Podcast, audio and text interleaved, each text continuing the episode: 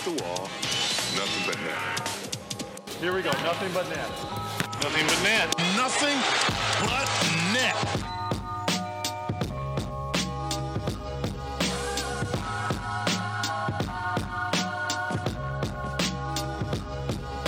Άντε το κούμπο με τον Άντωνι Ντέιβις θα εκτελέσει nothing but net.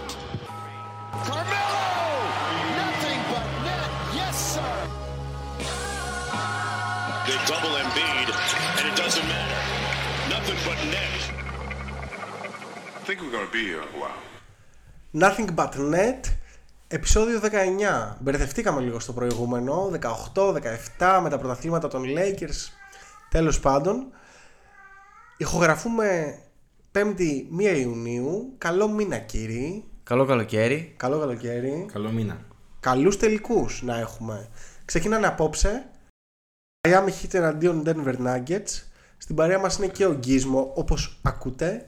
Ο οποίος νιαουρίζει έτσι για background. Και καιρό έχουμε να μαζευτούμε και οι τρεις. Ισχύει. Ισχύει η παύση. λοιπόν, ε, αρχικά, πώς σας φαίνεται, μάλλον να ρωτήσω, ποια είναι η φάση με τους προπονητές; Δηλαδή, περιμένουμε συνήθως το καλοκαίρι, ξέρεις, να βγουν free agents, να δούμε τι θα- αν θα γίνει κανένα trade, βασικά όχι trade, αν θα γίνει καμιά μετακίνηση Hot. να σχολιάσουμε και οι προπονητές έχουν κλέψει τα φώτα της δημοσιότητας. Είναι λες και παίζουν μουσικές καρέκλες. Ανταλλάζουν απλά θε... ομάδες. Μια χαρά. ε, σε σχέση με την προηγούμενη φορά που γράψαμε έχουμε τον Nick Nurse ο οποίος συμφώνησε με τους 76ers. Πώς σας φάνηκε; Νομίζω είναι η καλύτερη μεταγραφή προπονητή για φέτος το καλοκαίρι, μέχρι στιγμής τουλάχιστον. αν είσαι οι Sixers ε; Ναι, αν είσαι η Sixty, αν είσαι η Raptors που το διώξανε. Ε, ρε παιδί μου από ό,τι φαίνεται τελικά το timing που παίρνεις προπονητή μετράει Εντάξει, για μένα μου αρέσει πάρα πολύ που γίνεται τώρα από την άποψη ότι παίρνεις τώρα τον προπονητή έτσι ώστε 1 Ιουλίου που ανοίγει η free agency σε ένα μήνα να, να μπει και ο προπονητής στο κόλπο της συζήτησης και της εξίσωσης για το ποιοι παίκτες θα προσεγγιστούν για να υπογράψουν είτε σαν free agent είτε ποιους θα χτυπήσουν σαν trade οι ομάδες. ισχύει αυτό Ε, ναι, για το χτίσιμο της ομάδας. Ήδη βασικά. Απλά ρε, εσύ δεν θυμάμαι άλλο καλοκαίρι, τέτοια περίοδο ας πούμε, να έχει τόσες μετακινήσεις. Ναι. Κοίταξε, στο πλαίσιο των συνεντεύξεων φαντάζομαι ότι. Καλά, άλλος υπάρχει- συνεντεύξεις, απλά Όχι, τώρα έχουμε... Θέλω να πω αυτό που είπε ο Δημήτρης για το χτίσιμο, ότι υπάρχει ένα πλάνο του τύπου ότι, για παράδειγμα τώρα στους Bucks, θέλουμε να παίξουμε τέτοιο, αυτό το είδος του παιχνίδι. Πηγαίνει και ο Γιάννης στη συνέντευξη. Πώς θα το προσεγγίσουμε, τι παίχτες θα χτυπήσουμε. Ναι. Δηλαδή ήδη αυτό που θέλω να πω είναι ότι η διαδικασία έχει ήδη ξεκινήσει για τις ομάδες για την επόμενη χρονιά. Επίσης είχαμε τον Monty Williams, ο οποίος συμφώνησε με τους Pistons με ένα... Supermax Πραγματικά πήρε πολύ μεγάλο συμβόλαιο, 78, για πέντε χρόνια. 5-6. Με- Με πιθανότητες να φτάσει και πάνω από τα 100. Ακριβώς. Με Φίλε, τα bonus. Ναι. Με τα bonus, ποια bonus; Μπορεί να βγει Ετήσια playoff. bonus. Plain. Εντάξει, κοίταξε. Ε, Ενδεχομένως ο Williams να είναι καλός προπονητής για τη φάση. Για το process που υπάρχει στο, Ναι, Denver- των στο Pistons. Detroit. Θα δούμε. Έχει ένα Cade, έχει εκεί 15 ψηλού. Έχει Ivy, έχει, Έχει Ivy. Bagley, Wiseman, έχει Τώρα αυτό για καλό το λες, για κακό δεν ξέρω. Duran. Έχει... Αυτός μου αρέσει. Μμμ. Ωραίος είναι, τούμπανος. Σε άλλα νέα, Να πω κάτι σε αυτό, γιατί Για έχω πες. να σχολιάσω. Ε, Θέλω να σας ρωτήσω, οι, οι Toronto Raptors πήγανε τόσο καλά τις προηγούμενες χρονιές και δώσανε και τον προπονητή και τον βοηθό προπονητή; Δηλαδή ο ένας πήρε, ήθελα, ήθελα να το σχολιάσω αυτό. πήγε ότι... στους Sixers, ο άλλος στους Bucks. Το έχω στις σημειώσεις μου, θα στο ρωτήσω μετά. Ρε φίλε, ήταν να φύγει όλη η ομάδα, όλοι οι παίκτες. Βανβλίτ, Σιακάμ, ε, Ο Τζι Ανουνόμπι. Ε, Ποιος άλλος ακούσ- ακούστηκε. Δεν θυμάμαι. Και τελικά έφυγε απλά όλο το προπονητικό επιτελείο. Είναι σαν τους Έλληνες προπονητές στη Super League που φεύγουν πρώτοι προπονητές και μόνο αυτοί φταίνε. Στα πλαίσια πάντως των ε, μεταγραφών στους προπονητικούς πάγκους ε, ο Τζο Ματζούλα των ε, Celtics θα χάσει μεγάλο μέρος του επιτελείου του καθώς τρεις assistant του θα αποχωρήσουν προς άλλες πολιτείες. Θέλετε να σας πω και ονόματα; Ε, Όχι, όχι, τους έχεις πες τους, πες Εγώ τους. αυτό δεν το άκουσα, αλλά. Ναι. Ε, περίμενε. Αυτό πώς βγήκε, ενώ. Ε, Εντάξει, πάνε Ποιο να είναι; assistant κι αλλούς, δεν Όχι, είναι ρε, απαραίτητο να πάνε σαν ανακοινώθηκε. πρώτοι. ναι. Ανακοινώθηκε, ναι. Καλά. Μήπως θα το- φύγει και ο ίδιος ο Μαζούλα. Ε. Στο τέλος. Ωραία, φίλε, δεν το βρίσκω. Αυτό που θέλ, ήθελα εγώ να πω είναι ότι ο πρώτος και ο τρίτος της φετινής Ανατολής πήραν τον προπονητή και τον βοηθό προπονητή του, των ένατων, δέκατον, τι βγήκαν οι Raptors. Ναι.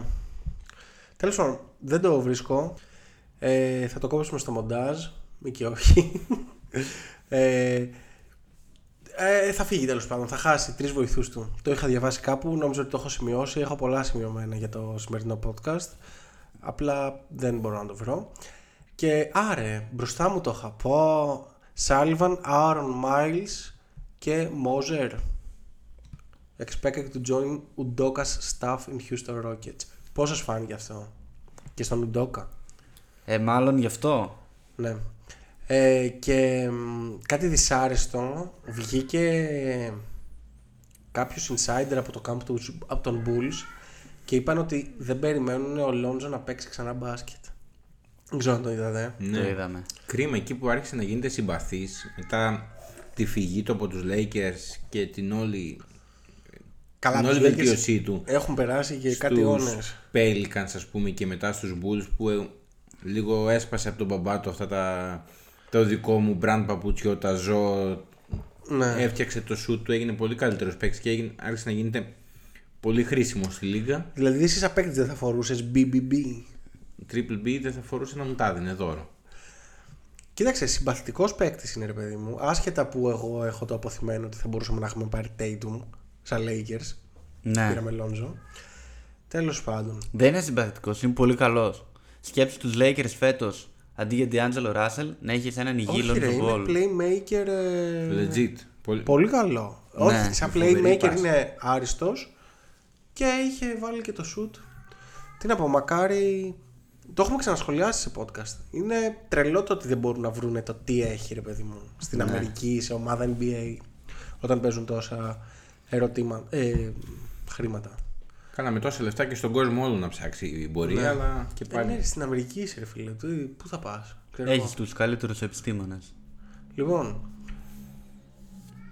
Miami Heat, Boston Celtics. Το είχαμε αφήσει στο 3-2. Εκεί που οι Celtics θα είχαν πάρει δύο συνεχόμενα παιχνίδια και πήγαιναν για την απόλυτη ανατροπή. Τελικά αυτό δεν συνέβη ποτέ. Πώς σας, φάνηκαν, οι- πώς σας φάνηκε η σειρά; Ουσιαστικά Game 6 και Game 7. Κοίταξε. Ε, το ανέτρεψαν τελείως το σκηνικό. Οι Celtics. Οι Celtics φυσικά. Το 3-0 δεν ήταν η εικόνα της διαφοράς Όχι, ε. των δύο ομάδων. Τώρα για το Game 6, εντάξει, οι Celtics το άξιζαν το, Αλήθεια λες. τη νίκη Το Game 6 είναι το match με τον... ε, με τις βολές. Με το, και τον buzzer με του τις βολές και White. τον μπάζι του White. Ήτανε σε όλο το παιχνίδι μπροστά. Εγώ οι πιστεύω Celtics. παρόλα αυτά ότι έπρεπε να κερδίσουν ε, οι Heat. Όχι, ήταν καλύτεροι οι Celtics. Ο Butler ε, δεν ήταν καλός. Ήτανε κάκιστος. Ήταν Τι δεν κάκιστος. Στο τέλος έβαλε μερικά σουτ. Ε, και άξιζαν να το πάρουν. Και ειδικά και μέσα στο Μαϊάμι με, τέτοια, Άξιζαν. με τέτοια εμφάνιση. Αλλά πάλι στο τέλος τσόκαραν ρε Χριστό. Ναι, δεν, είναι- δεν σου λέω εγώ. Εμένα αυτό που μου έκανε εντύπωση και, και μετά δεν μπορούσα να κοιμηθώ. ε, Ρε, εσύ, η- παίρνει τις τρεις βολές ο, ο Butler. Ναι. Ε, τι- Εκεί το πρωί που το έβλεπα το παιχνίδι. Ναι.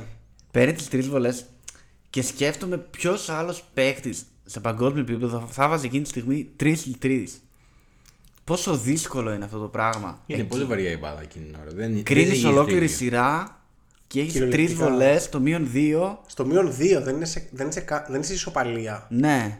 Ή να βάλει τη μία να πας ισοπαλία. Και τις βάζει και τις τρεις nothing but net. Ναι. Και τις τρεις. Και λες εντάξει τώρα το πήραν και μετά έρχεται το buzzer beater. Πολύ τυχερό αφενός. Εντάξει, γίνανε. Γνώμη πολλά- για τον χρόνο που έπρεπε να μείνει. Ναι, το σχολιάσαμε κιόλας ότι το ανέβηκε και φωτογραφία στα 3 δευτερόλεπτα που δόθηκαν στους Celtics. Ναι. Ο Butler δεν έχει ακόμα σηκώσει να κάνει το release την μπάλα από τα χέρια του, έτσι. Επομένως δεν είναι δυνατό να υπάρχουν ε, τρία ολόκληρα δευτερόλεπτα. Δεν ξέρω αν ισχύει κάποιος κανόνας. Δεν ξέρω. Εγώ τις, Εσύ τι φωτογρα... θα έδινε σαν διαιτητής πρώην; εγώ τις φωτογραφίες δεν τις πιστεύω. Εκείνη τη στιγμή Τι δεν πιστεύεις στις φωτογραφίες; δεν είναι. Τώρα σε τι, τι frame έχουν πιάσει αυτοί για να βγάλουν αυτή τη φωτογραφία. Εγώ την έβγαλα, ρε, αυτή που ανεβάσαμε. Εγώ πάτησα post στο, στο link pass και την ανέβασα. Μαγειρεύεις τις φωτογραφίες. Να σας πω κάτι. Ε, εκείνη τη στιγμή, τρεις διαιτητές με τόσες κάμερες είδαν τη φάση από παντού. Καλύτερα από μένα που το έβλεπα στο σαλόνι μου. Καλύτερα από σένα και αποφάσισαν να το κάνουν στα τρία δευτερόλεπτα. Δηλαδή δεν είναι κάτι το οποίο έγινε ε, στιγμιαίος Και και, το το, έδωσαν. γυρίσανε. Το είδανε με την ησυχία τους στο instant replay. Επομένως εγώ το Ρε παιδί θεωρώ μου, σωστό. απλά αν ήταν 2,8 ή 2,6 Ναι. δεν θα μετρούσε τον buzzer. Όπου περίμενα να βγάλουν ένα καλύτερο play, ίσως πήγαν να βγάλουν κάτι άλλο, τελικά δεν τους βγήκε. Πήρε την μπάλα ο Smart, που σίγουρα δεν ήταν επιλογή τους να πάρουν την μπάλα ο Smart και να κάνει fadeaway τρίποντο. Όχι, ήθελαν την μπάλα να τη δώσουν στο Datum, αλλά ο Struz από το out ε, έπεσε double team. Γι' αυτό με- και έχασε το rebound. Βέβαια. Και μετά είδαμε τη σημασία του block out Ναι. για παιδιά που ακούνε και είναι στις ακαδημίες τώρα. Εντάξει, από τη στιγμή που ήταν ε, ουσιαστικά δεν ήταν στο out πάνω, αλλά είχε φύγει προς τον Tatum, ήταν πολύ δύσκολο να ακολουθήσει τον White. Γιατί ήταν ο παίκτης που μάρκερνε υποθετικά τον White. Ναι. Ήταν πολύ δύσκολο να τον ακολουθήσει για τον block out. Παρ' όλα αυτά. Συν του ότι όταν Ναι. έχει 3 δευτερόλεπτα, ε, λες, θα την πάρουν, θα τη σουτάρουν. Λες, Τι block out. τι block-out, πότε θα προλάβουν να, να φύγει η μπάλα, να κάνουν το rebound και να κάνουν follow; Ισχύει. Έχεις τίποτα άλλο; Εντάξει, Game 6 αυτό, μετά Game 7 το Κάτσε. καθάρισαν, ρε. Κοίταξε, να σου πω. Ε, εμένα με έχουν εκνευρίσει πολύ οι Celtics. Δεν είναι η συμπάθειά μου. Έχει γίνει σαφές νομίζω. Αρχικά μου έχεις τα μπλουζάκια unfinished business. Ρε τρελέ μου, κάτσε. Στο χρωστάει κανείς. Σου έχει πει κανείς, δηλαδή είσαι τόσο καλύτερος. Δηλαδή τι να πει και τον Denver που τόσα χρόνια θα μπορούσε να έχει κάνει runs και να διεκδικήσει πρωτάθλημα και έχει χάσει λόγω τραυματισμών δύο-τρεις χρονιές. Unfinished business από τι, από πέρυσι που σε πάτησαν, που τσόκαρες, που πήγες στους τελικούς για ένα σουτ που θα μπορούσε να είχε μπει. Τέλος πάντων, ένα αυτό. Μετά μου βγαίνουν don't let, don't uh, let us win one, don't let us uh, win two. Έγινε meme, έφτασε don't let us uh, win uh, Three. το 8ο παιχνίδι. Ναι. Εντάξει, λογικό. Ε, για μένα δεν είναι έτοιμη. Δηλαδή το ότι α, μπήκε αυτό το buzzer beater, το οποίο respect για τον Derek White, έτσι, είναι τρομερό να βρεθείς σε αυτή την ε, θέση. Για μένα ήταν από τους καλύτερους παίκτες της σειράς των Celtics ο White. Ναι, και μα λέγαμε κάποια στιγμή στο προ προηγούμενο νομίζω ότι θα πρέπει να αρχίσουν να τον χρησιμοποιούν περισσότερο και πράγματι από τη στιγμή που μπήκε και πήρε παραπάνω λεπτά μπήκαν στην ε, σειρά οι Celtics. Όπως επίσης στο Game 7 πήγε να το γυρίσει μόνος του. Άσχετο Ναι, ότι στην δεν τα τρίτη. κατάφερε. Στην τρίτη περίοδο. Ε, σώθηκαν λοιπόν από το ένα buzzer beater και ουσιαστικά πήραν παράταση για μία ακόμα ευκαιρία. By the way να αναφέρω ότι ο White έχει το πιο efficient jump shoot στα playoffs με 1,37 πόντους ανά shoot. Ακόμα και από Caleb Martin και τέτοια. Ή μάλλον από Tatum και Brown. Ε, συνεχίζω. Ε, δεν όπως έλεγα ότι δεν με πείθουν ότι μπορούν να είναι ομάδα πρωταθλητισμού δεν θα σταθώ στο ότι δεν βρήκαν τελικά μπροστά τους τους Bucks ε, δεν ε, τέλος πάντων οι Brooklyn Nets διαλύθηκαν δεν θα πω ότι ήταν ξέρω εγώ τύχη όλο αυτό γιατί όλα αυτά συμβαίνουν απλά νομίζω ότι δεν είναι στο σημείο που είναι οι Warriors ας πούμε ή που είναι οι Denver Nuggets έχει πολύ μεγάλο ενδιαφέρον να δούμε τι θα γίνει ε, και έχουμε και το συμβόλαιο του Brown που συζητιέται αυτές τις μέρες. Ναι. Εσείς θα το δίνατε; Να αναφέρω ότι φτάνει τα 290 εκατομμύρια για ένα παίκτη ο οποίος τώρα στα playoffs ήταν ε, αρκετά αρνητικός. Να το πω ευγενικά. Εντάξει, ας πούμε μέτριος. Δεν... δεν ήταν μέτριος. Το shot selection, τα λάθη, το ότι ουσιαστικά στο 7ο είχες ένα Tatum που γύρισε το πόδι του και θα έπρεπε να βγει ο Brown μπροστά. Υποτίθεται. Είχε 8 λάθη στο τελευταίο. Ναι. Δεν ξέρω. Για πείτε και θα σας πω εγώ το γνώμη μου. Ε, κοίταξε, να πούμε καταρχάς ότι ο Μπράουν έχει άλλον ένα χρόνο συμβόλαιο. Α, Και ναι, μετά- είναι extension αυτό. Και μετά βγαίνει unrestricted free agent. Οπότε ή θα τον ανανεώσουν ή θα τον χάσουν για το τίποτα. Για μένα είναι ένα καλό πακετάκι με κανένα δυο ακόμα και να πάρεις έναν superstar. Άρα σπάμε το Jace. Ναι, άμα δεν το σπάσεις τώρα τότε πότε θα το σπάσεις; Ε, ναι, απλά λέγαμε υπήρχε αυτό πέρυσι ή πρόπερσι. Πρόπερσι νομίζω. Στην αρχή της χρονιάς του Ντόκα που πάλι είχαν ε, αποτύχει, αποτύχει. Δεν είχαν πάρει το πρωτάθλημα τέλος πάντων. Ε, υπήρχε πολύ έντονα η συζήτηση εκείνο το καλοκαίρι. Τελικά έμειναν, πήγαν τελικούς. Τώρα ξανά φέτος τελικούς περιφέρειας. Σύμπτωση που επαναλαμβάνεται δεν είναι Θεωρείς σύμπτωση. ότι δεν μπορούν δηλαδή με Tatum Brown; Όχι. Όχι, ε.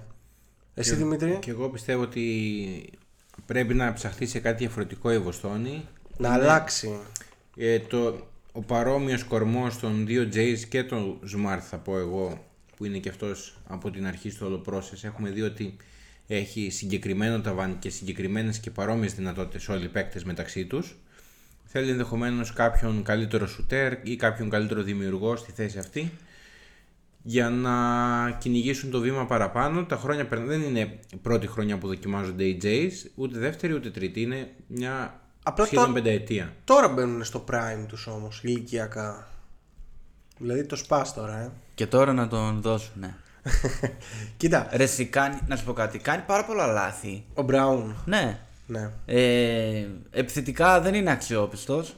Είναι ασταθής από ό,τι φαίνεται. Είναι, είναι ασταθής και Στη δεν βγήκε- regular όμως το είπε, ε. ναι, α, χαίρομαι πολύ. Αλλά δεν βγήκε να σου πάρει ένα παιχνίδι ο Τζέιλεν Μπράουν. Να πεις ρε παιδί μου πώς έβγαινε π.χ. ο Κλέι Τόμσον και έπαιρνε ένα παιχνίδι, Ο ένα Caleb game, Martin. three, ένα game 6 ας πούμε, ή ο Κάλεπ Μάρτιν. Ο Μπράουν δεν βγήκε ποτέ. Ο Στρούς έβαλε, ξέρω εγώ, 8 τρίποντα. Κοίτα, ε, τι άλλο ήθελα να πω. Ε,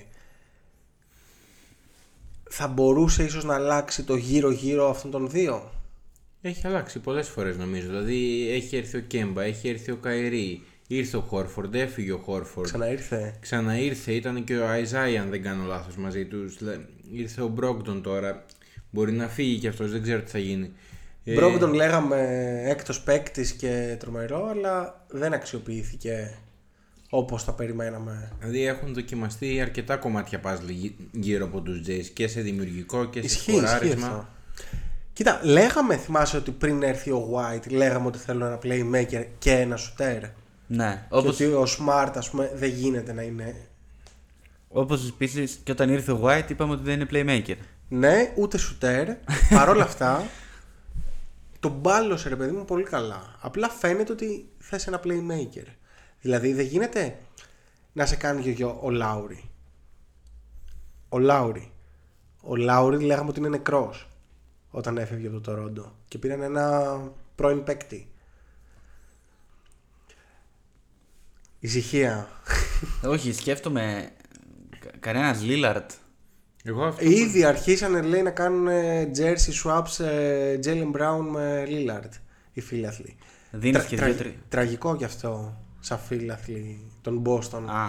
με το που τέλειωσε αυτό. Ναι. Κοίταξε, ε, βλέ, κακά τα ψέματα, νομίζω βλέπουμε ότι είμαστε σε μια περίοδο, περίοδο που σαν ομάδα έχεις κάποια πράγματα στα χέρια σου, έχεις κάποια assets. Αυτά δεν μπορείς να τα χάσεις για τίποτα με τη λογική του ότι είναι πολύ δύσκολο να πάρεις κάτι μεγάλο ξανά. Επομένως μπορεί να πρέπει να πληρώσεις ένα Jalen Brown μπορεί να πρέπει να πληρώσεις έναν Simons αν είσαι στο Portland έτσι μπορεί να πρέπει να πληρώσεις έναν τι άλλο να σας πω ό,τι έχεις ας πούμε μέτριο προς καλό πρέπει να το πληρώσεις Ναι. Δηλαδή δεν θα βρεις εύκολα έναν παίκτη επίπεδου Jalen Brown για να τον φέρεις πόσο μάλλον με λιγότερα χρήματα έτσι Και Οπότε- πόσο μάλλον αν είσαι το Portland. οι Celtics Ναι. Επομένως, εγώ τίνω να λέω ότι τον υπογράφεις και μετά το, τον στέλνεις. Αλλά τον υπογράφεις. Ναι, αν τον υπογράψεις τώρα, θα, θα πρέπει να βρεις, για να ισοσκελίσεις αυτά τα 290 εκατομμύρια, θα πρέπει να βρεις ε, ακραία συμβόλαια από τους άλλους. Για να... Αντίστοιχα. Ε, superstar δεν είπαμε ότι θέλουμε. Ναι. Κοίταξε, ο- και όλο αυτό με, το, με την προϋπόθεση ότι θα πάρεις κάτι. Τώρα, ας πούμε, για Simons που ακούστηκε, ε, ούτε καν ρε. δηλαδή, δεν ξέρω, είναι μιλάμε κάτι- για superstar μεγαλύτερο από τον Dayton. Δεν ξέρω τι υπάρχει, τι μπορεί να υπάρξει. Καϊρή είναι ελεύθερος. Πάλι. να σου πω κάτι όμως. Ναι. Εμένα, όσο και αν δεν τους συμπαθώ τους Celtics, γενικά όλο αυτό το process, το ότι κρατάνε αυτούς τους δύο, τους πιστεύουν, Ναι. έχει φτιάξει μια ομάδα με χαρακτήρα. Δηλαδή, Ρε, δεν ξέρεις, διαφωνώ. Celtics δεν είναι όπως π.χ. Τι να Λε- σου πω. εμείς οι Lakers. Lakers. Ή- Κάθε χρόνο ναι. από την αρχή. Ή ξέρω εγώ Phoenix Suns που το διαλύσαν όλο. Ή Brooklyn Nets που κάθε χρόνο τα, τα αλλάζουν όλα. Όχι, μαζί Έχουν σου. ένα χαρακτήρα και είναι ομάδα που ρε παιδί μου ξέρεις, σταθερή. Αντίστοιχα και η Φιλαδέλφια. Έχει και αυτή ένα κορμό Του παρατράβηξε αυτή. που προσπαθεί και τον κρατάει, ρε παιδί μου. Δεν το Να σου διαλάει. θυμίσω ότι η Φιλαδέλφια μάζευε pick για καμιά 150 χρόνια. Έβγαινε τελευταία και τα έκανε Ben Simmons και Markelle Fultz.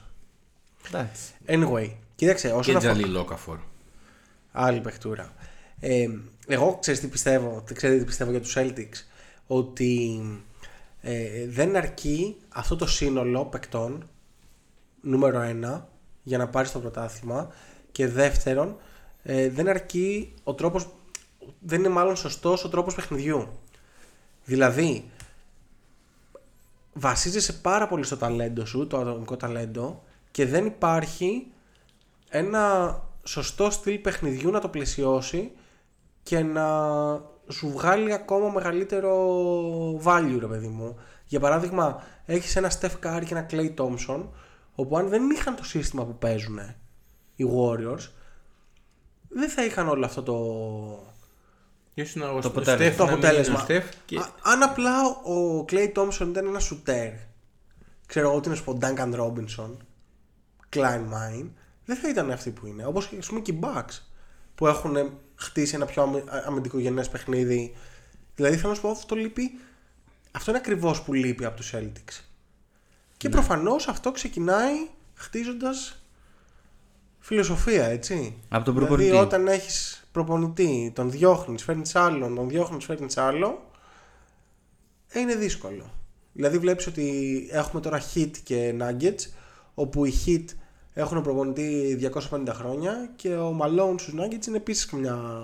Ο Μαλόν Οχτά είναι ετία, ο, νομίζω. τρί, ο τέταρτος ή ο τρίτος, Τέταρτος. τέταρτος. Πιο μακροβιότερος προπονητής στο NBA πίσω από τους Πόλστρα Πόποβιτς και Κέρ. Ε, βλέπετε ρε παιδί μου, ε, όταν θες να χτίσεις κάτι, πρέπει να δώσεις χρόνο. Anyway, πάμε και στο Game 7, στα BAM.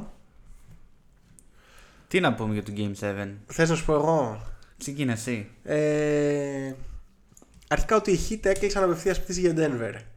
Βγήκε ήδη το μαντάτο Ναι. πριν το παιχνίδι. Δεν ξέρω, εμένα όλα αυτά τα ιντριγκαδόρικα, τα τραμπούκικα μου αρέσουν ρε παιδί μου. Βάζει αλατοπίπερο.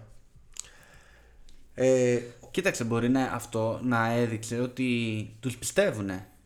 ε, βέβαια. Κατάλαβες; Ε, βέβαια. Κοίταξε, αντίστοιχα μπορεί να το έκαναν και οι Celtics αυτό, απλά ποτέ δεν βγήκε στην πραγματικότητα. Δηλαδή Ρε. είναι- να γίνεται συνέχεια, απλά αυτοί το βγάλανε και στη. Οι Heat το έχουν ανάγκη όλο αυτό. Ναι. Ας πούμε οι Nuggets δεν το έχουν. Κατάλαβες. Είναι όλο το, το, το, το momentum που χτίζεται. Butler ας πούμε βγήκε και MVP ε, και του έδωσε ο Μπάμα Ντεμπάγιο το τρόπο της περιφέρειας και λέει θα σηκώσω το, το κανονικό, Το επόμενο. το επόμενο, το καλό. Εν τω μεταξύ και τα δύο αυτά τρόπια έχουν ονόματα παικτών των Celtics. Περιφέρειας είναι Bob Cousy και του ανατολικού MVP είναι Larry Bird. Μμμ. Και μέσα, Μεγάλη στο τιμή. σπίτι, και μέσα στο σπίτι γλέντι. Ο Μπάτλερ είχε πει από πέρυσι ότι θα είμαστε ακριβώς στην ίδια κατάσταση του χρόνου και αυτή τη φορά θα τελειώσουμε τη δουλειά.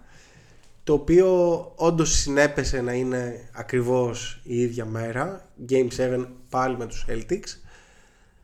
Εντάξει, ωραίο που συνέβη αυτό αφενός. Αφετέρου είναι και λίγο από τις δηλώσεις, ξέρεις, που κάποιος λέει κάτι. Αν βγει το θυμόμαστε. Αν δεν βγει, Δεν το θυμάται κανένα. ναι εντάξει, να είχαμε να λέγαμε. Απογοήτευση οι Celtics. Ξέμειναν εντελώς, άδειασαν. Στην, ε, τώρα εντάξει, το ότι ο αστράγαλος του Tatum γύρισε. Ναι, ρε φίλε, οκ, αλλά έπαιξε. Εντάξει, σε όλο το match. Ε, Κούτσαινε. χώρε- Ναι. Κοίταξε, ατάκα του γιατρού μου είναι αυτή ότι στην ιατρική δυστυχώς ή ευτυχώς δεν υπάρχει πονόμετρο για να πεις ότι. Πώ δεν υπάρχει. Για πες. Όλοι οι γιατροί σε ρωτάνε φυσικοθεραπευτές από το 1 μέχρι το 10 πόσο πονάς; Άλλο είναι το πόνος που Ναι, νιώθω. αλλά είναι σχετικό. Είναι πολύ Εσύ σχετικό, το είναι δικό σου υποκειμενικό. πέντε μπορεί να είναι το δικό με 7. Ναι. Είναι πολύ δύσκολο να παίξεις προφανώς 48 ολόκληρα λεπτά με ένα τέτοιο θέμα. Παρ' όλα αυτά έπαιξε. Να σου πω και κάτι όμως. Κάποια στιγμή στην τρίτη περίοδο βγαίνει από ένα κάψ- ε, κόψιμο περί πάσα, βγαίνει πέναλτι με το καλάθι. Lay up, δεξί lay up από το κέντρο και το χάνει.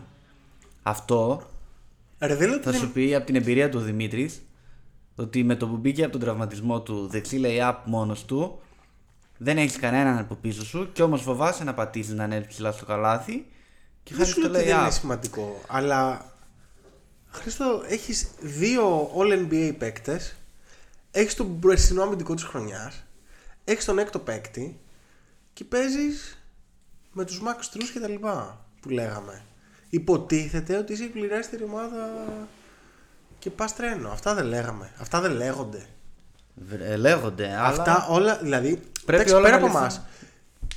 Τα media της Αμερικής, τα podcast, αυτά δεν λένε. Ναι, Celtics αλλά- και Celtics. Πρέπει όλα, όλα να ληφθούν υπόψη. Ο Butler δεν ήταν καν All Star φέτος.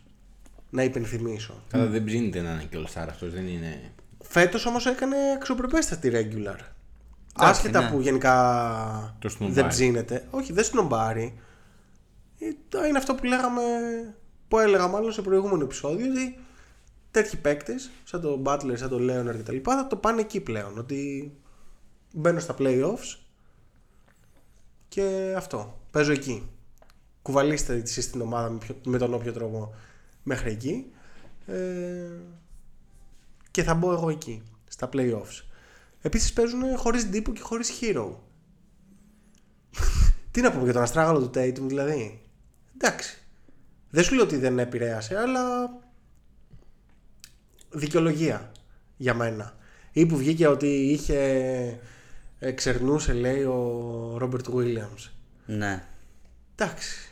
Και ο Max Truss δεν κοιμήθηκε καλά το προηγούμενο βράδυ. Φαίνεται έχει κάτι σακούλες κατά τα μάτια. Και τους. ο Κάλεπ Μάρτιν ε, πήγε να βάλει τη ζώνη στο αυτοκίνητο και τα είχε ένα τράβηγμα μικρό. Και ο Σπόλστρα ξύπνησε το βράδυ και. Εντάξει, είναι μικροδικαιολογίες για, Εντάξει. για μια αποτυχημένη σεζόν για τους Celtics. Ή ήμι. Ρε. Ε, Όχι ακριβώς αποτυχημένη, αλλά δεν είναι αυτό που θέλαν ακριβώς. Το να χάσεις Game 7 τελικό Game περιφέρεια. 7, Tatum και Brown μαζί 2 στα 13 τρίποντα. Derek White 2 στα 9 και Smart τα 1 στα 6. Άιζο, ατομική προσπάθεια, τρίποντο και όταν σε αυτό το τεράστιο volume τρίποντων που κάνουμε κάθε φορά, αν δεν πάμε πάνω από το 40% χάνουμε. Λογικό μου φαίνεται. Εντάξει, ε, επειδή μάλλον από μένα περιμένεις μια απάντηση, δεν ε, σου λέω ότι ήταν η καλύτερη ομάδα και ότι με τον Tatum υγιή θα κέρδιζαν. Όχι, παιδί μου, συζήτηση κάνουμε. Ναι, δεν, α- δεν κατηγορώ κανέναν. Ναι, ναι, απλά ε, ήταν κάτι το οποίο επηρέασε. Πολύ. Ναι, οκ. Επηρέασε πολύ. Δεν, ρε, δεν στέκομαι καν εκεί. Ναι. Απλά για μένα, όταν έχεις το mentality του πρωταθλητή, δηλαδή, αν αυτοί οι Celtics ήταν οι Lakers και ο Tatum μου ήταν έτσι, θα έλεγα δεν με νοιάζει, πάω να τους πατήσουμε. Άσε που. Δεν θα έλεγα, ο Ναι. καταστράφηκε ο κόσμος, χάσαμε επειδή στραβοπάτησε ο Tatum. Επίσης δεν ήταν και κάποιο. Δηλαδή, τύπου βγάλ το να, βάλ το να μετά, άστο να ξεκουραστεί, δες το, βάρα καμιά ένεση, ξέρω εγώ, ήταν μέσα. Εμένα μου έκανε εντύπωση που μετά το ημίχρονο δεν βγήκε καλύτερος. Δηλαδή δεν τον κάνανε κάτι Είτε σε κάποια ένεση, είτε ένεση, σε ναι, οτιδήποτε. μαλάξεις. Τώρα, άμα καθόταν όμως για μεγάλο χρονικό διάστημα, θα κρύωνε το πόδι και θα πονούσε περισσότερο. Μπορεί. Ε, κάτι τελευταίο που θέλω να πω. Α, όχι, δύο τελευταία που θέλω να πω. Max Strus έγινε. Ε, τον άφησαν ελεύθερο οι Celtics το 2019. Ναι. Αν το θυμάστε, είχε περάσει και από εκεί. Και ο Caleb Martin, δεν γίνεται να μην αναφερθούμε στην τεράστια σειρά. Κάποιοι τον ψήφισαν και για MVP. Δεν υφίσταται αυτό το πράγμα.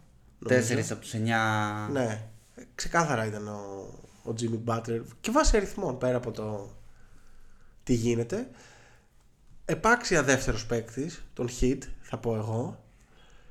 Ε, στο πρώτο γύρο σούταρε με 43,8 στο τρίποντο α, με 3,2 προσπάθειες. Στο δεύτερο γύρο 35,7% με 4,7 προσπάθειες και με τους Celtics 48,9% στο τρίποντο υπενθυμίζω με 6,4 προσπάθειες. Ένα στα δύο μέσα. Είναι ο Στεφκάρη; Όχι. Απλά ρε φίλε σουτάρει σχεδόν πάντα μόνος. Εντάξει και το Game 7 ήταν. Δεν σου λέω ότι είναι όλα penalty Ναι. ή ότι. Εντάξει, όχι, όχι στη σειρά είναι αυτό. Ναι, δεν είναι ναι. στο Game 7. Ε, και προφανώς έχει βάλει και μαρκαρισμένα contested ε, και δύσκολα shoot κτλ. κτλ. Απλά δεν έγιναν προσαρμογές. Δεν μπορέσαμε να παίξουμε άμυνα. Δεν το αντιμετωπίσαμε ποτέ αυτό το πράγμα. Δηλαδή οι Celtics είχαν απέναντί τους έναν Duncan Robinson ο οποίος ήταν unplayable μέχρι τώρα έτσι, ο Σπόλστρα τον είχε αφήσει πάγκο και δεν πήγε να τον μποστάρει κανένας αυτόν τον άνθρωπο. Να βγει πάνω του σε μια αλλαγή στο screen. Duncan Robinson αναστή, αναστήθηκε από το πουθενά και έκανε κίδια στους Celtics. Να δικαιολογήσει τα μισθά. Το έβγαλε το μεροκάματο. Και κάπως έτσι, αν δεν έχετε κι εσείς να προσθέσετε κάτι, οι Miami Heat γίνονται το δεύτερο 8 seed στην ιστορία του NBA που πάει σε NBA Finals. Η Knicks ήταν το άλλο. Παλιά. Παλιά. Το 1999 όχι τόσο παλιά. ναι. Λοιπόν, ε, για τους τελικούς και το κυρίως πιάτο ας πούμε αυτού του επεισοδίου ε, θα παίξουμε ένα μονάκι. Πέντε επιχειρήματα ο Χρήστος για τους Denver Nuggets γιατί μπορούν να πάρουν το πρωτάθλημα. Πέντε επιχειρήματα εγώ για το πώς θα πάρουν οι Heat το πρωτάθλημα. Εύκολο μονάκι. Εύκολο μονάκι. Πριν δώσουμε τις προτάσεις μας. Πριν δώσουμε sorry, το, την πρόβλεψή μας. Εντάξει, ωραία επιχειρηματολογία. Πάμε να το δούμε. Για πάμε. Θες να ξεκινήσεις εσύ; Ξεκινάω εγώ. Έχεις και το πλεονέκτημα έδρας, γι' αυτό το λέω. Πρώτο, πρώτο επιχείρημα. Πολύ απλό, πολύ λογικό, αλλά το πιο ουσιώδες. Οι Nuggets είναι η καλύτερη ομάδα στα playoffs. Είναι πρώτη σε offensive rating, πρώτη σε net rating, παίζουν το καλύτερο μπάσκετ, έχουν τον καλύτερο παίκτη του κόσμου. Μπορεί εδώ κάπου να κλείσει το επεισόδιο. Άντε πάμε να φάμε, πάμε να φάμε. Τι Εντάξει. θες να δω. Είναι, είναι τόσο απλό, Ναι. είναι τόσο κυριαρχικό το μπάσκετ τους. Ε, δεν έχουν αφήσει περιθώρια, δεν είναι. ε, Σου λέω, απλά πράγματα. Δεν έχω να πω. Κοίταξε. Το ότι έχω πάρει τους hit Ναι. δεν σημαίνει ότι. Δεν κάποιος πρέπει να τους πάρει. Ο- τα όσα θα ακολουθήσουν και θα πω είναι στην προσπάθεια να σου πείσω ξέρω εγώ ότι θα βγουν οι τάδε αριθμοί του Joker. Ωραία. Ε, Όντως, οι Nuggets παίζουν ένα πανέμορφο μπάσκετ και τρομερά αποτελεσματικό όπως είπες. Αν υπάρχει κάποιος ο οποίος μπορεί να κερδίσει με κάποιον ανορθόδοξο τρόπο αυτή την ο- ομάδα είναι η Miami Heat του coach Spo. Δηλαδή, αν οι Celtics κατέβαιναν, δεν νομίζω ότι θα είχαν κάποια τύχη. Το ίδιο και οι Philadelphia 76ers, το ίδιο, καλά οι Knicks δεν το συζητάω, οι Cavaliers κτλ. Με το Γιάννη θα είχαμε σειράρα. Και αυτό γιατί θα είχαμε κάτω από το καλάθι Γιάννη Jokic. Η Heat είναι, τι να σου πω, είναι το μαύρο πρόβατο του, του NBA αυτή τη στιγμή. Δεν νομίζω ότι το, τους ήθελε κανείς στους, στους τελικούς από άποψη εσόδων κτλ. Το Celtics Lakers ή ακόμα και το Denver Celtics Θα πουλούσε. θα πουλούσε πολύ περισσότερο. Και εντάξει, στο ματσάρισμα, αν τα πάρουμε head to head, είτε σε επέκταση είτε σε κατηγορίες, ε, νομίζω ότι οι ομάδες δεν είναι καν κοντά. Μμμ. Δημήτρη; Κοίταξε, εγώ θεωρώ, δεν ξέρω αν το έχεις τα επιχείρηματά σου παρακάτω, ότι ναι, μεν καλή αριθμή της ομάδας γενικότερα, αλλά το Denver είχε, ένα, είχε το πιο βατό πρόγραμμα μάλλον από όλους. Από την άποψη ότι έπαιξε με ένα 8ο τους Timberwolves, τέταρτο τους ε, Suns και 7ο τους Lakers. Δεν ζορίστηκε ιδιαίτερα στα playoff, χάνοντας μόνο τρία παιχνίδια μέχρι στιγμής. Οπότε και γι' αυτό και η αριθμή του είναι τόσο υψηλή. Μήπως το παραέκανα εύκολο; δεν ξέρω. Έχει ένα point. Και Ισχύει. αυτό είναι υπέρ των Μαϊάμι με την έννοια ότι το Μαϊάμι αντίθετα έχει κερδίσει το νούμερο. Θα το πω σε- στη συνέχεια αυτό. Ok, ok, το αφήνω. Πάμε δικό σου. Γιατί θα πάρουν. Τι πλεονέκτημα έχουν οι Heat. Το πρώτο δικό μου. Έχουν καλύτερο, περισσότερο έμπειρο coach. Ο coach Malone τον εκτιμώ φοβερά. Έχουμε πιει και δύο μπύρες. Όχι ρε. Είναι ένας εξαιρετικός προπονητής που έχει παίξει ολόκληρες 0 φορές σε τελικούς NBA.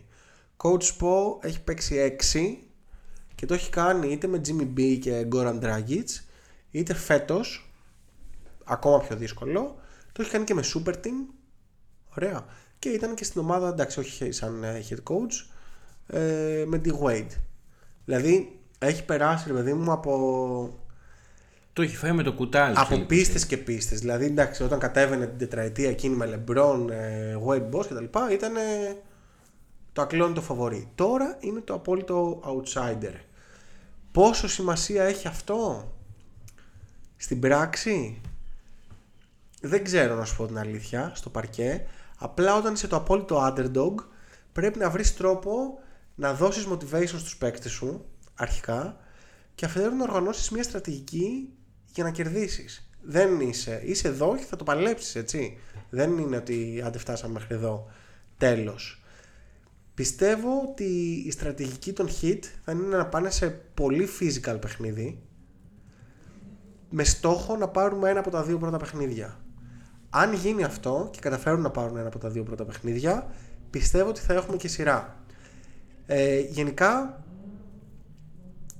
νομίζω ότι θα κινηθούν σε επίπεδα Lakers, όπου, σαν στυλ ρε παιδί μου, όπου θα πρέπει ρε παιδί μου να παραμείνουν κοντά στα παιχνίδια και να προσπαθήσουν να τα κλείσουν. Να πάρουν κάποιο ας πούμε, στο κλείσιμο. Δεν το πιστεύεις, ε; Μην με κοιτάς έτσι. Θα σου απαντήσω μετά το Δημήτρη γιατί Ναι. θέλω να περάσω γέφυρα στο δικό μου. εγώ. Ε, Ρε παιδί μου, υπάρχει τέλος να πω ότι σαν, σαν motivation που ο Butler ειδικά τρέφεται από αυτό είναι ότι κανείς απολύτως δεν πιστεύει ότι θα το πάρουν. Μα κανείς όμως, είτε στοιχηματικές, είτε executives, είτε παίκτες, είτε οτιδήποτε. Ο Βαγκάντι, ας πούμε, είχε πει ότι δεν μπορείς να, πας, να πάρεις πρωτάθλημα με τον Butler. Δηλαδή σε τέτοιο επίπεδο. Και είναι και ο ρόλος που τους πάει σε αυτό το group παικτών. Ναι.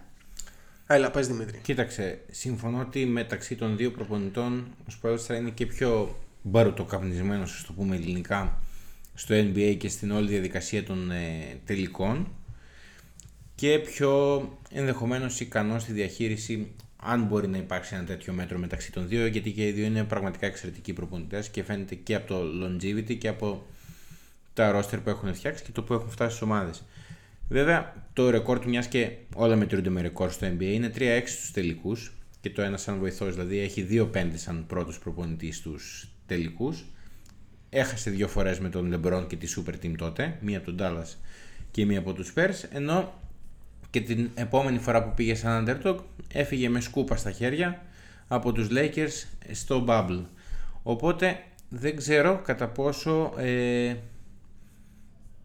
μπορούμε να πούμε ναι μεν γνωρίζει τα νερά κατά πόσο είναι 100% επιτυχημένος σε αυτά τα νερά των τελικών καθώς χωρίς το, λε- την φονική τριάδα Bosh Wade LeBron ενδεχομένως να μην είχε τόσο τέτοιο ρεκόρ στο, στους τελικούς. Είναι και αυτό, ρε παιδί μου. συμφ- Οκ, το ακούω. Είναι και αυτό σχετικό. Δηλαδή, βλέπεις ότι η... το δίδυμο των Jays και των Celtics έχουν πάει τόσες φορές στο, σε τελικούς περιφέρειας ή ας πούμε και τελικούς NBA και λες έχουν καταφέρει τόσα πράγματα άσχετα ότι δεν το έχουν πάρει ποτέ. Είναι επομένως το... δεν σου αρκεί η επιτυχία μάλλον. Δεν θεωρείς επιτυχία το ότι έχει φτάσει τόσες 100%. φορές. Έπρεπε Απλά να το πάρει κιόλας. είναι ανάλογα και το πώς φτάνεις. Έτσι, δηλαδή, όταν φτάνεις μια ομάδα από το 8 όπως είναι τώρα η Miami στους τελικούς, είναι επιτυχία. Το Ναι. να φτάσεις τέσσερις φορές την ομαδάρα με LeBron, ε, Wade, Bosch στα super prime τους στους τελικούς και να πάρει τα δύο από τα τέσσερα, δεν ξέρω κατά πόσο είναι επιτυχία. Και ειδικά έτσι όπως είχε χάσει από τον Dallas, έτσι ας πούμε. Χριστό. Λοιπόν, απαντάω. Ναι. Γιατί κρατάω σημειώσεις τώρα για να μην τα ξεχάσω. το πρώτο είναι ότι καταρχάς από Lakers δεν φε- δεν φύγανε σκούπα στον Παύλο. Ναι. Φύγανε 4-2. Κατά δεύτερον, ε, σε αυτό που είπες εσύ στα, για, τον, ε, για τη motivation που πρέπει να δώσει και που έχει το ρόλο Το motivation. Θεωρώ ότι ε, ο Σποέλστρα δεν χρειάζεται να δώσει κανένα motivation στους παίκτες του. Το έχουν από μόνοι τους Εντάξει ρε. και το έχουν βρει και αν δεν έχεις τώρα motivation, πότε θα το εχεις για να παίξεις μπάσκετ. Τώρα από εκεί και πέρα η διαφορά προπονητικά παίζει πάρα πολύ μεγάλο ρόλο στους δύο πάγους, ειδικά στους τελικούς, αλλά και για ένα παιχνίδι μεμονωμένα, δεν είναι μόνο για τους τελικούς. Αλλά δεν είναι η διαφορά ε, που είχε με τον ε, Μαζούλα, των Celtics, που ήταν χαοτική. Προφανώς. Ε, και θα περάσω στο δικό μου το δεύτερο το επιχείρημα λέγοντας αυτό που είπε και ο Δημήτρης πριν ότι ο Μάικ Μαλόν είναι ο τέταρτος κατά σειρά ε, στη λίστα με τους τωρινούς προπονητές του NBA με τη μεγαλύτερη παλαιότητα στις ομάδες που ήδη ε, στις ομάδες του NBA με τους τρεις πρώτους τους είπε όλο αυτό το development που έχει κάνει ε, με τους παίκτες, η δημιουργία μιας κολοκουρδισμένης μηχανής, το πλάνο που κρύβει με τις ε, αμυντικές αδυναμίες ε, των παικτών του, τα adjustments μέσα στις σειρές που κάνει. Όλα αυτά για μένα τον κατατάσσουν στους κορυφαίους προπονητικ- προπονητές της λίγκας. Και γι' αυτό δεν το θεωρώ τρομερό ε, πλεονέκτημα το, τη διαφορά στους πάγκους για τους Heat, του Σποέλστρα, αυτό εννοώ. Οκ. Μπορείς να περάσεις το δικό σου. Εμένα αυτό ήταν το δεύτερο. Ποιο ήταν το επιχείρημά σου, Ότι δεν υπάρχει διαφορά; Ότι ο Μάικ Μαλόν είναι εκεί. Δεν είναι. Δεν Κάμα έχει, σκουρδεύει. δεν έχει διαφορά. τέτοιο. Αυτό είναι επιχείρημα. Ναι, δεν είναι Μαζούλα, δεν είναι Ντάρβιν Χαμ. Έχουμε ήδη το προβάδισμα, παιδιά. Miami Heat είμαστε στο 2-0 αυτή τη στιγμή, τον έχουμε φάει. Λοιπόν, πάμε να κλείσουμε τη σειρά με σκούπα. Όχι, ρε. Σαν αυτή. Ρόστερ. Το Denver θα πω ότι παίζει με 6,5-7 παίκτες. Ενώ οι Heat έχουν 9 παίκτες συν τον Tyler Hero που θα μπει όπως λένε από το Game 3 και μετά. Τώρα βέβαια το πώς θα μπει σίγουρα θα έχει κάποια minutes restrictions. Πολύ πιθανό. Πολύ πιθανό να έρθει από τον πάγκο. Δεν νομίζω δηλαδή να αλλάξει την πεντάδα του. Θα είναι γενικά ένα θέμα. Δεν ξέρω πώς θα, πώς θα μπει για την προσαρμογή. για την προσαρμογή στη σειρά. Ε, ο Μπαμ και ο Λαβ θα σπρώξουν ε, πολύ το Jokic. Πολύ περισσότερο από όσο τον έσπρωξε ο Ντέιβις. Βασικά ο Ντέιβις δεν ξέρω αν τον έσπρωξε. λοιπόν, ο Μπάτλερ είναι πολύ πιο δυνατός από τα guards στο Denver που σημαίνει πως ε, είτε θα, περ- αν έχει πιο κοντό παίκτη τύπου KCP Bruce Brown θα παίξει πολύ με drives, με bully ball, θα πηγαίνει κοντά στο καλάθι και θα τραβάει παίκτες και είτε θα τελειώνει τη φάση τέλος πάντων είτε θα τη δίνει έξω. Αν βάλει ψηλότερο παίκτη πάνω του, τον Denver, που μάλλον αυτό θα γίνει με τον Aaron Gordon, δεν ξέρω, αυτό βλέπω να συμβαίνει, σημαίνει ότι θα τον τραβήξεις εκτός ρακέτας, έτσι, με αποτέλεσμα να αποδυναμώσει αρκετά τη ρακέτα του Denver. Καθώς ο Jokic είναι μεν όγκος, αδιαμφισβήτητο, αλλά όπως έχουμε πει δεν είναι και τρομερός αμυντικός, δεν είναι rim protector, μπορεί εκεί να γίνει ζημιά. Ε, επομένως, σε κάθε περίπτωση το ελεύθερο shoot το πόσο το ελεύθερο shoot του Miami θα είναι εύστοχο θα κρίνει την παρουσία του στη σειρά. Βλέπεις, δεν, δεν σου λέω να το πάρουν, σου λέω να καταφέρουμε να κοντράρουμε. Καλά, είσαι 2-0 στα επιχειρήματα και συζητάς τώρα κοντράρουν. Παίζουμε με, τυχερά. τη, με την μπάλα κάτω. ε, επίσης το θέμα είναι επειδή σου είπα ότι το Denver παίζει με τόσο λίγους παίκτες ότι από την αρχή του 21-22 το Denver είναι plus 10,2 πόντους στις 100 κατοχές όταν παίζει ο Jokic και μείον 8,9 χωρίς αυτούς. Επομένως με ξύλο από Bam Love και Κοντιζέλερ μασκοφόρο φωνιά εκδικητή Έχω νετριχιάσει. Μασκοφόρο 40χρονο Θα δούμε τι θα εφοριακός στη. θα μπορούσε να είναι εφοριακός. Α, δες στο κέντρο. Επομένως, σίγουρα οι Nuggets θα πρέπει να βρουν λύσεις για τα λεπτά που ο Τζόκερ είναι στον πάγκο. Εκτός τι να σου πω, αν ο Μάρεϊ είναι πάλι σαν τους Lakers και απλά δεν χάνει σουτ, ρε, παιδί μου. Και τα βάλει όλα που. Οκ. Αυτό. Τι έχεις να πεις; Έχω να πω ότι και θα σου απαντήσω με το τρίτο μου επιχείρημα Βροχή. ότι σε size έχουμε πλεονέκτημα εμείς. Ξεκάθαρο. Ποιοι είστε εσείς; Οι Denver King. Οι Denver Nuggets. Ναι, ρε, προφανώς. Προφανώς. Δηλαδή Jokic και Gordon απέναντι τους έχουν Αντεμπάγιο Και τέλος.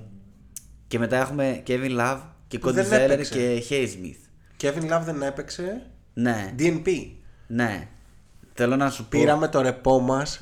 Τους είχαμε τόσο άνετα τους Celtics που ξεκουραστήκαμε για τους τελικούς.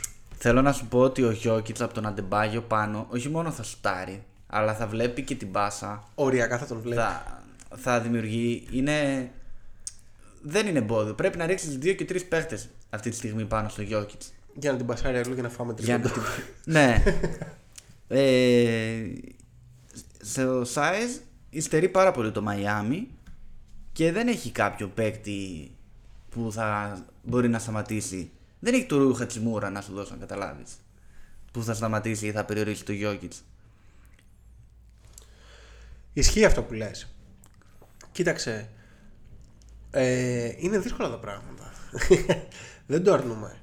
Απλά για να περάσω κι εγώ στο τρίτο μου επιχείρημα, ε, οι X Factors των hit θα πρέπει να είναι όλοι 6. στο πε- X, με κεφαλαίο X. Και τι εννοώ, Μπάμα Ντεμπάγιο δεν ε, με τρέλανε στη σειρά με τους Celtics. Αρκετά άστοχος, πολύ ξύλο βέβαια, αλλά φ- τώρα θα πρέπει να είναι top. Και να σπρώξει και να προσπαθήσει να περιορίσει το Jokic, αλλά ρε φίλε και να σκοράρει. Δεν, ε, προφανώς δεν είσαι scorer, έτσι. Αλλά αυτά τα lay-ups ας πούμε ή τα mid-range μέσα από το ζωγραφιστό πρέπει να τα βάλεις. Περιμένω να δω κάτι πολύ καλύτερο συνολικά από τον Bama, από τον Bama Adebayo. Δεν θέλω να μπω τώρα σε νούμερα να σου πω πόσο FG είχε στη σειρά και πόσο είχε στη regular κτλ. Είμαστε στους τελικούς. When amazing happens. Άρα ελπίζω ότι ο, ο Μπαμ θα βάλει τα σουτάκια. Κοντολογής αυτό λέω. Κάτσε να τελειώσω. X Factors. Πρέπει να βρεις ένα match σίγουρα από το Στρούς. Από τον Γκάλε Μπάρτιν πρέπει να είναι εκεί όπως ήταν με τις Celtics. Μη σου πω καλύτερος. Πρέπει όλοι αυτοί να πάρουν το pick. Εντάξει. Γιατί οι Nuggets έχουν Jokic, εντάξει, ασύγκριτος και επίσης έχουν Jamal Murray όπου είναι πάρα πολύ καλός. Είναι επειδή πολλοί κόσμος δεν το... Εσύ με τους hit δεν είσαι. ναι ρε παιδί μου, κάτσε, ε, ενισχύει το επιχείρημά μου. Επειδή πολλοί κόσμος τον έχει ίσως ξεχάσει, ίσως λίγο τον υποτιμάει. Τέλος πάντων, μπορεί να κάνω και λάθος, αλλά έχω το feeling ότι δεν παίρνει το credit που, που του αξίζει. Είναι σε επίπεδα Devin Booker, καλά Jalen Brown και Tatum άνετα. Καμία σχέση. Ε, είναι εκεί. Ο, οι Heat δεν έχουν καν αντίστοιχο παίκτη του Μάρι, όχι του Jokic. Επομένως, πρέπει όλα αυτά τα γύρω-γύρω να λειτουργήσουν άψογα. Ωραία. Εγώ θα σου πω κάτι το οποίο δεν το έχω στις σημειώσεις μου, αλλά θα λειτουργήσουν άψογα σε ένα, σε δύο, σε τρία παιχνίδια, αλλά Στα 7. σε μια σειρά 7 παιχνιδιών Είναι λίγο δύσκολο να λειτουργούν. ναι. Γι' αυτό θα το τελειώσουμε σε λιγότερα. Γι' αυτό, άμα κοίταξε, άμα είναι να λειτουργήσουν σε τρία σωστά, μετά έχεις μία στις μία στις τέσσερις να το πάρεις. Το μόνο που μπορούν να κάνουν, τώρα το σκέφτηκα, είναι να κάνουν κάτι αντίστοιχο όπως έκανε η Real στην Παρτιζάν. Να παίξουν τα μπουνίδια. Να Λείπει αναβιώσουμε- ο Μόρις. να Λείπει ο αναβιώσουμε Μαρκίφ το Μόρις. beef. ναι, να παίξουν τα μπουνίδια, να αποκλειστούν δύο-τρεις. Και εκεί δεν ξέρεις, άμα είσαι λίγο έξυπνος. Του είχε πει τα ωραία τα γαλλικά του ο Jimmy B στο Jokic. Τώρα βέβαια βγήκε και δήλωσε ότι όλα καλά και δεν κρατάει έχθρα και Ναι. είμαστε εντάξει. Λοιπόν, περνάω στο τέταρτο επιχείρημα. Μην μας κρατάς σε αγωνία. Έδρα. Έδρα στο υψόμετρο. Πέρα από το υψόμετρο, Mile high, ε. ε, οι Nuggets είναι η μόνη αίτητη ομάδα στα playoffs. Στην έδρα τους εννοείς. Στην έδρα τους έχουν 8-0. Δεν περνάς ε, εύκολα από εκεί μέσα. Πρώτον γιατί είναι πολύ καλή στην έδρα τους. Και δεύτερον Γιατί δεν έχει οξυγόνο. γιατί το γήπεδο βρίσκεται στα 1609 μέτρα υψόμετρο. Όχι, αυτό που είναι στη βολή δεν είναι το, υψό, το υψόμετρο. Τι εννοείς; Στις βολές, δεν- στο παρκέ δεν το λέει. Ναι, αυτό, γι' αυτό είναι και mile high. Το μίλι είναι κύριε, στα 1600 Πώς μέτρα. είπες, 1600. 1600. Κάτι άλλο έχει. μέτρα. Καλά, Έχει- τέλος πάντων, ναι. Εκείνο μπορεί να είναι σε πόδια και σε τέτοια τώρα. Αυτοί τα μετράνε λίγο περίεργα. Είναι πάντως όντως εκεί το Ναι, ναι, υψόμετρο ναι, του ναι, ναι. Κολοράντο. Λοιπόν, υψομετρικά έχουμε το φαινόμενο της υποξίας στο υψόμετρο. Δηλαδή, εγώ του τα έβαλα στα ράδα και ωραία και αυτός μου πάει στο φαινόμενο της υποξίας για να κερδίσει. Ναι, και τώρα θα μετρήσει διοξείδιο του άνθρακα. Θα κάνει λέγε. οξυγονομέτρηση αυτό με το Για μεταλλάκι στο λέγε. δάχτυλο. Κοίταξε να δεις. Ε, αν θέλεις να στο εξηγήσω επιστημονικά, στο υψόμετρο υπάρχει χαμηλότερη μερική πίεση του οξυγόνου. Το ξέρουμε, ναι. Αυτό στα 1600 μέτρα το φαινόμενο δεν είναι έντονο. Τους περισσότερους ανθρώπους δεν τους επηρεάζει. Αυτό όμως δεν ισχύει όταν μιλάμε για υψηλότερη ένταση στην άσκηση. Ε, και οι παίκτες οι οποίοι δεν έχουν την προσαρμογή σε αυτό το υψόμετρο ε, είναι πολύ πιθανό να επηρεάζονται. Πολύ πιθανό να μην επηρεαστούν όλοι, αλλά ανάλογα με τον οργανισμό επηρεάζονται. Αυτό το βλέπεις ε, σε ορειβάτες που ανεβαίνουν στα βουνά κάποιος στο υψόμετρο θα έχει κάποιους πονοκεφάλους, θα έχει κάποιες ε, ε, διάρειες, κεφαλαλγίες, οτιδήποτε. Ο καθένας σε διαφορετικό υψόμετρο κάπως θα επηρεαστεί. Αυτό μπορεί να παίξει ένα μικρό ρόλο ε, στο γήπεδο αυτό. Ε, δεν είναι μεγάλο το υψόμετρο, αλλά έστω και λίγο είναι υπέρ των ε, Nuggets ε, αυτό το πλεονέκτημα.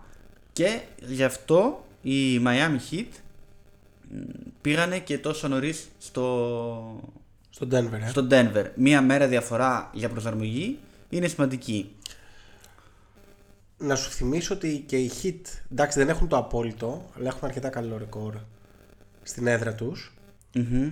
Κάτι το οποίο ας πούμε οι Celtics που φαγώθηκαν για την πρωτιά στη regular το χάσανε πολύ εύκολα Ναι. σε πολλές σειρές τέλος πάντων ε, και να σου πω ότι τα λες αυτά ίσως για την πιο fit ομάδα που είναι η Miami Heat να σου θυμίσω ότι υπάρχει νόμος του Pat Riley ότι οι παίκτες ζυγίζονται εβδομαδιαίως, μηνιαίως κτλ και αν είναι πάνω από το όριο έχει πρόστιμο Ο Λάουρι τι κάνει δηλαδή και τι γλιτώνει. ο Λάουρι παίζει με τα πατάκια, όχι, τα πατσάκια, πώς τα λένε αυτά, στον κόλλο του τερματοφύλακα. Τα Α, μαξιλαράκια. Έλα ρε, αφού σας το είχα πει. Τα Ναι. μαξιλαράκια. Ε, αυτό όμως που σου λέω δεν έχει να κάνει με τη φυσική κατάσταση. Ναι, ρε, ε, για την έντονη άσκηση το είπες. Ναι, αλλά δεν έχει να κάνει με τη φυσική κατάσταση. Δεν Το ελέγχεται το, το το, πόσο. πνεύμονα. Λοιπόν, παιδιά, θα είμαστε μια χαρά. πόσο. Εντάξει, εγώ στο λέω από επιστημονικής άποψης. Δηλαδή, το πώς θα σε επηρεάσει Επειδή το το- υψόμετρο δεν έχει να κάνει με το πόσο προπονημένος είσαι. Οκ. Άσε που σε αυτό το επίπεδο είναι όλοι top. Άρα άκυρο. Όχι ρε, το ακούω, ναι, προφανώς, κάνω πλάκα. Λοιπόν, περνάω στο τέταρτο μου επιχείρημα. Jimmy Butler. Αυτό. Νίκολα Γιόκιτς. Ο Jimmy Butler δεν, όπως είπαμε πριν, δεν, δι- δεν δέχτηκε να κρατήσει το τρόπαιο, θέλει να κρατήσει το, το κανονικό. Μιλάμε για ένα θεόμουρλο τύπο, οκ. Ε, θυμίζει MJ στο πόσο παρανοϊκά το θέλει. Κάπως η σύγκριση ιεροσυλία, αλλά κατάλαβες τι θέλω να πω. Το Denver έχει κορμιά να ρίξει πάνω του, το είπαμε και πριν. Αλλά ρε φίλε, όταν το θέλει τόσο πολύ, είναι ο μοναδικός παίκτης που με τρομάζει αυτή τη στιγμή στο NBA. Ότι αν ας πούμε έπαιζα και έβλεπα το μάτι να γυαλίζει, σκέψου το. Μπορείς να σκεφτείς κάποιον άλλον που θα σε τρόμαζε. Θα, θα φοβόμουν. Να χάνει τέταρτη περίοδο και να Θα γελάει. φοβόμουν. Να, αυτό το γελάκι που έκανε στο φουκαριάρι τον ε, Grant Williams. Που τον άκουσα σε σενάρια ανταλλαγής για τους Celtics, παρένθεση, και λέω ρε φίλε, ποιος Grant Williams, είμαστε σοβαροί.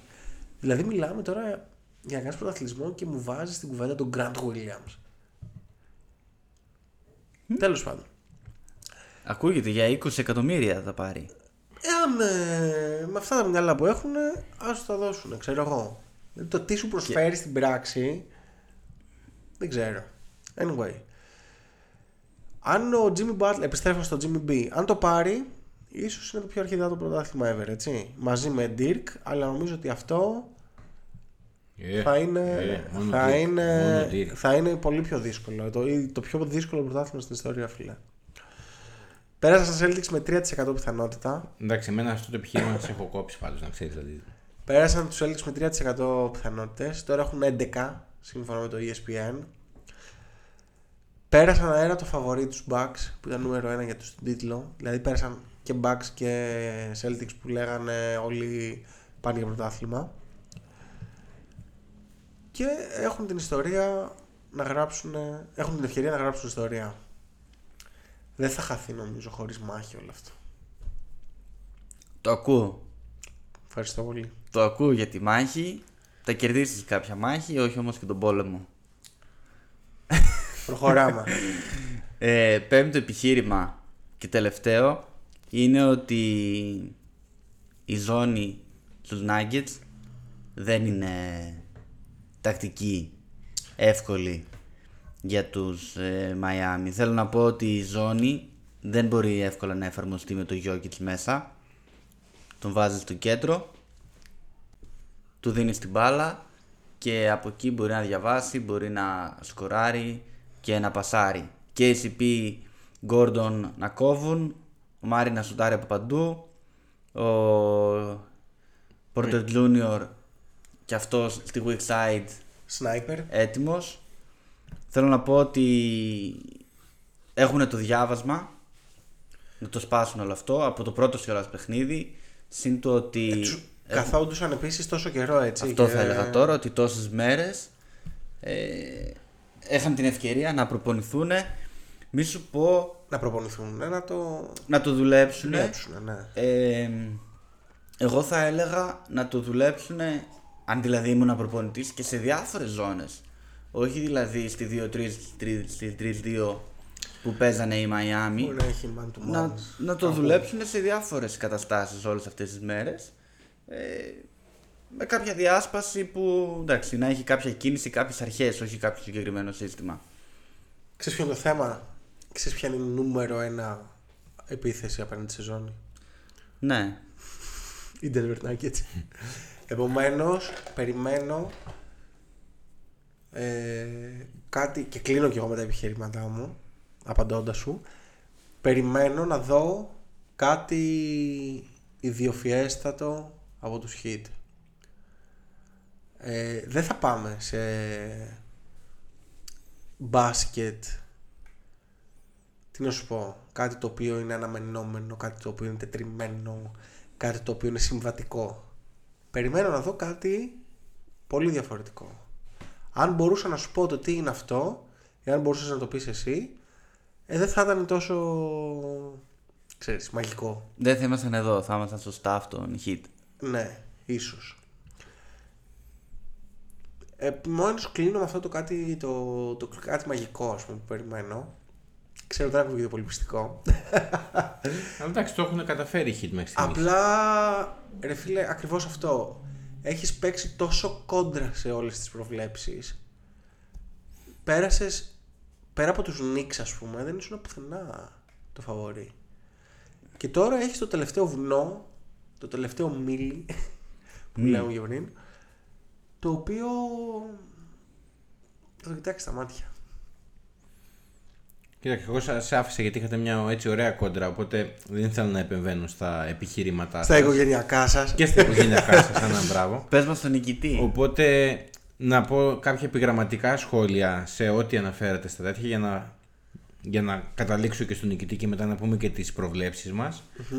Όσον αφορά την επιστροφή του Tyler Hero που είπε ο Κωνσταντίνος, ε, πιστεύω ότι θα παίξει πάρα πολύ κρίσιμο ρόλο πώς θα διαχειριστεί αυτό, γιατί μην ξεχνάμε ότι έχασε όλα τα playoff, δηλαδή το, μο- έπαιξε το πρώτο ημίχρονο του Game 1 τη σειράς με τους Bucks του Γιάννη Καλά, αν επιστρέψει. αν επιστρέψει. Είναι, δηλαδή είναι πολύ κρίσιμο το πώς θα μπει. Για μένα θα έπρεπε να παίρνει ε, αρχικά τον garbage time. Δηλαδή παίκτες που φτάσαν την ομάδα ως εδώ όπως ο Vincent, ο Στρούς ή ο Μάρτιν θα πρέπει να έχουν τον πρώτο λόγο και τον περισσότερο χρόνο συμμετοχής γιατί είναι και σε καλύτερη φόρμα αλλά και σε καλύτερη και σε καλύτερη ψυχολογία κτλ.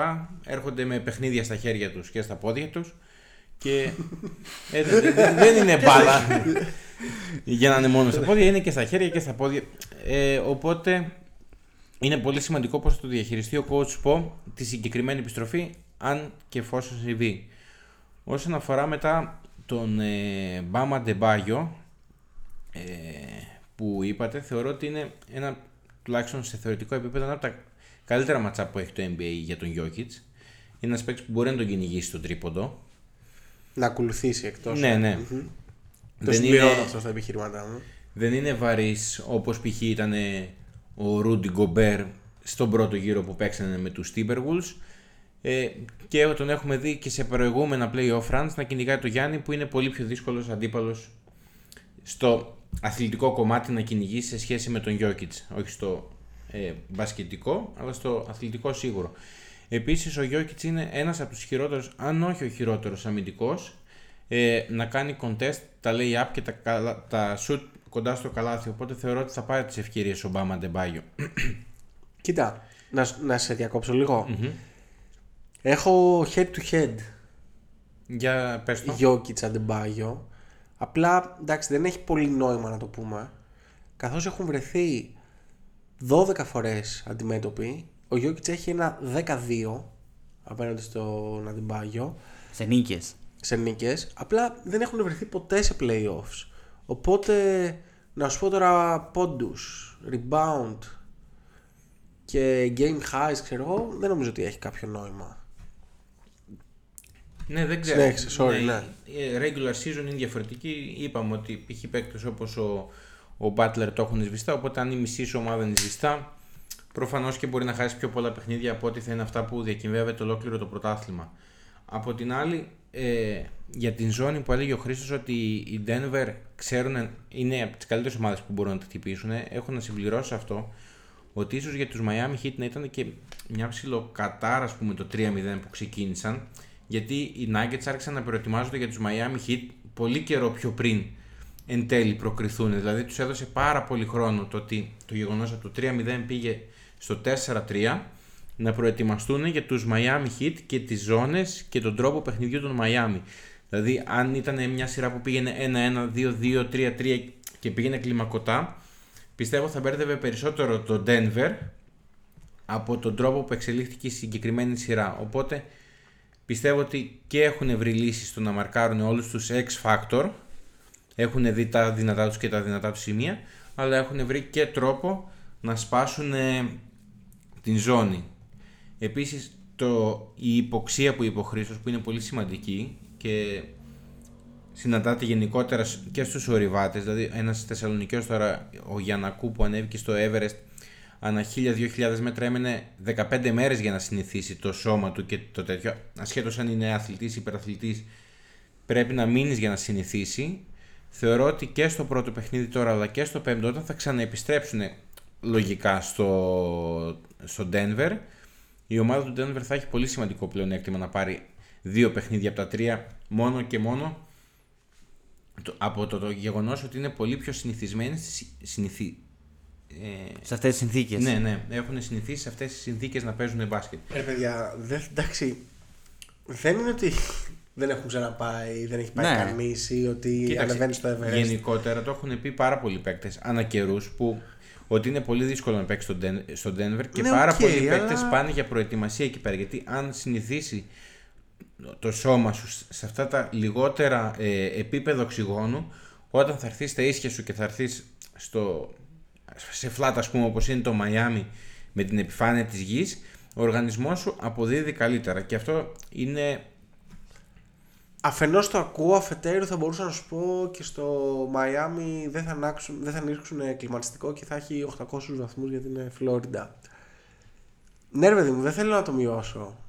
Ισχύει, αλλά αν αυτό ήταν τόσο μεγάλος παράγοντας, θα είχαν 50 πρωταθλήματα. Αν δεν μπορούσε κανείς να τους παίξει. Ε, όχι, εντάξει. Δεν είναι. Είναι, μπο- Είναι ένας δι- factor, OK. Είναι ένα fact. Δεν Οκ. συζητάμε με Ναι. δια- για διάφορα. Δεν λέμε ότι θα το πάρουν μόνο λόγω βουνού. Και θέλω να καταλήξω ότι στη, στις μεγάλες σειρές και στα, και στα μεμονωμένα παιχνίδια συνήθως επικρατεί ο καλύτερος παίκτης και θεωρώ ότι ο καλύτερος παίκτης στη σειρά είναι ο Jokic και με certified δύο βραβεία MVP και αδίκως φέτινο- φέτος για μένα δεν το πήρε και πιστεύω ότι είναι μια πολύ πιο ε, δουλεμένη ομάδα χρόνων που έμπαινε piece by piece, κομμάτι κομμάτι, χτιζόταν οι Denver Nuggets και πιστεύω ότι έχουν το πλεονέκτημα σε σχέση με τους Miami Heat και για να ξεκινήσουμε λοιπόν τις προβλέψεις, εγώ προβλέπω ένα 4-2 υπέρ του Denver. Χριστό. Κοίταξε, και εγώ και 4-2 πήγαινα. Ναι. Αλλά για να μην είμαστε βαρετοί, θα πω 4-1. Άντε ρε. Αλλά, αλλά, είμαι με Μαϊάμι στη σειρά.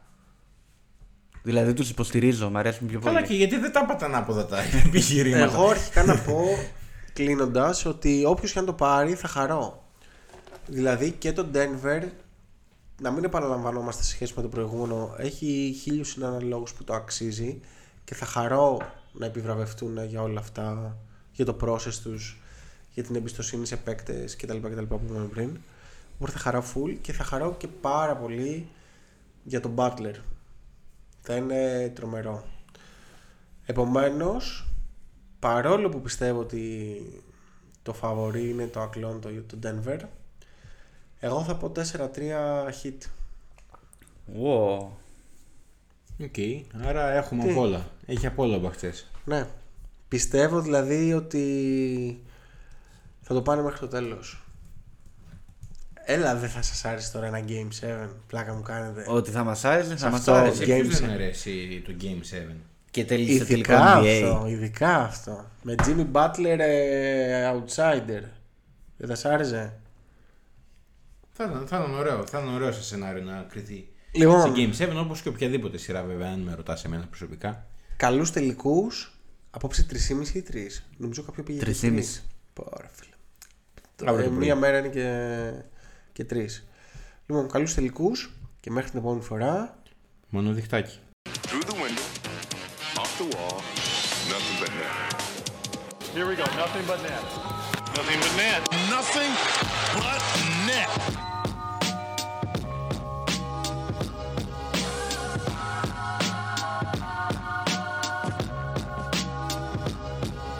Άντε το κούμπο με τον Άντωνι Ντέιβις θα εκτελέσει nothing but net. Carmelo! Nothing but net. Yes, sir. They double Embiid, and it doesn't matter. Nothing but net. I think we're going to be here a while.